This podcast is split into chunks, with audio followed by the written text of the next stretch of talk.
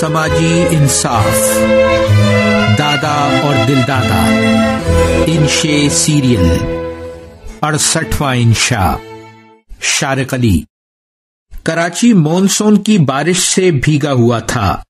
Medical کا چوتھا سال اور نائٹ ڈیوٹی۔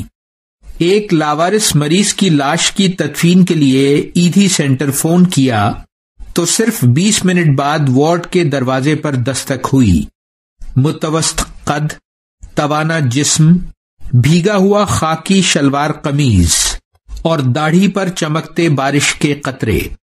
میں ستار ایدھی، کہہ کر ہاتھ بڑھایا تو شدت احترام سے میرے نوجوان کپ کپاتے ہاتھوں نے ان کا استقبال کیا۔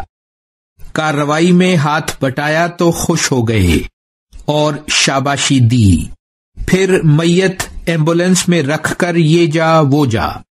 یہ میری ایدھی صاحب سے پہلی ملاقات تھی۔ انکل پینتیس سال پہلے کے ایدھی سینٹر کو یاد کر رہے تھے۔ بولے، آئیڈیا تمہاری آنٹی کا تھا، جن سے ان دنوں صرف دوستی تھی، کوئی رشتہ نہیں۔ کالج میں ملتے تو بہت سی باتیں ہوتی۔ دونوں آئیڈیلسٹک اور سماجی انصاف کا خواب دیکھنے والے۔ شاید یہی دوستی کی وجہ بھی تھی۔ ایدھی صاحب ہمارے ہیرو تھے۔ وہ ان لوگوں کی آواز تھے جن کی کوئی آواز نہ تھی۔ بے آسرا لوگوں کی محبت میں سرشار اور ذاتی زندگی قربان کر دینے والے۔ چھٹیاں آئیں تو ہم دونوں ایک ہفتے کے لیے کھارادر سینٹر میں رضاکار بن گئے۔ مقررہ دن تمہاری آنٹی مجھ سے پہلے پہنچ کر سینٹر کی پہلی منزل پر بلقیس ایدھی کی ٹیم کے ساتھ زچہ و بچہ کی خدمت والے حصے میں مصروف ہو گئیں۔ میں گنجان گلیوں سے گزر کر کھارادر سینٹر پہنچا۔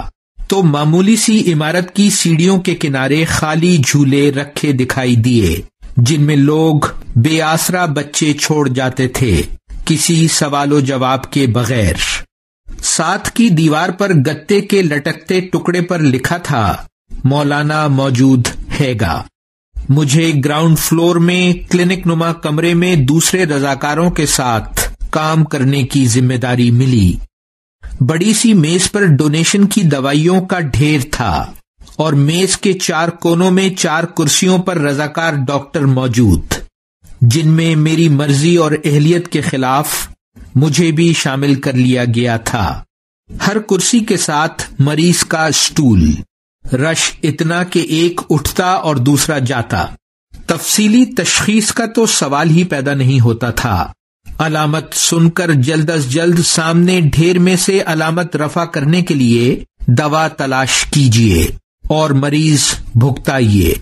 ایک بار قریبی فلیٹ میں کسی کو مرگی کا دورہ پڑا تو مجھے رشتے دار کے ساتھ علاج کے لیے بھیجنے کی تجویز ہوئی۔ میں نے سہم کر معذرت کر لی۔ ایدھی صاحب انتہائی مصروف، ملاقات اور گفتگو رہی، لیکن بہت کم۔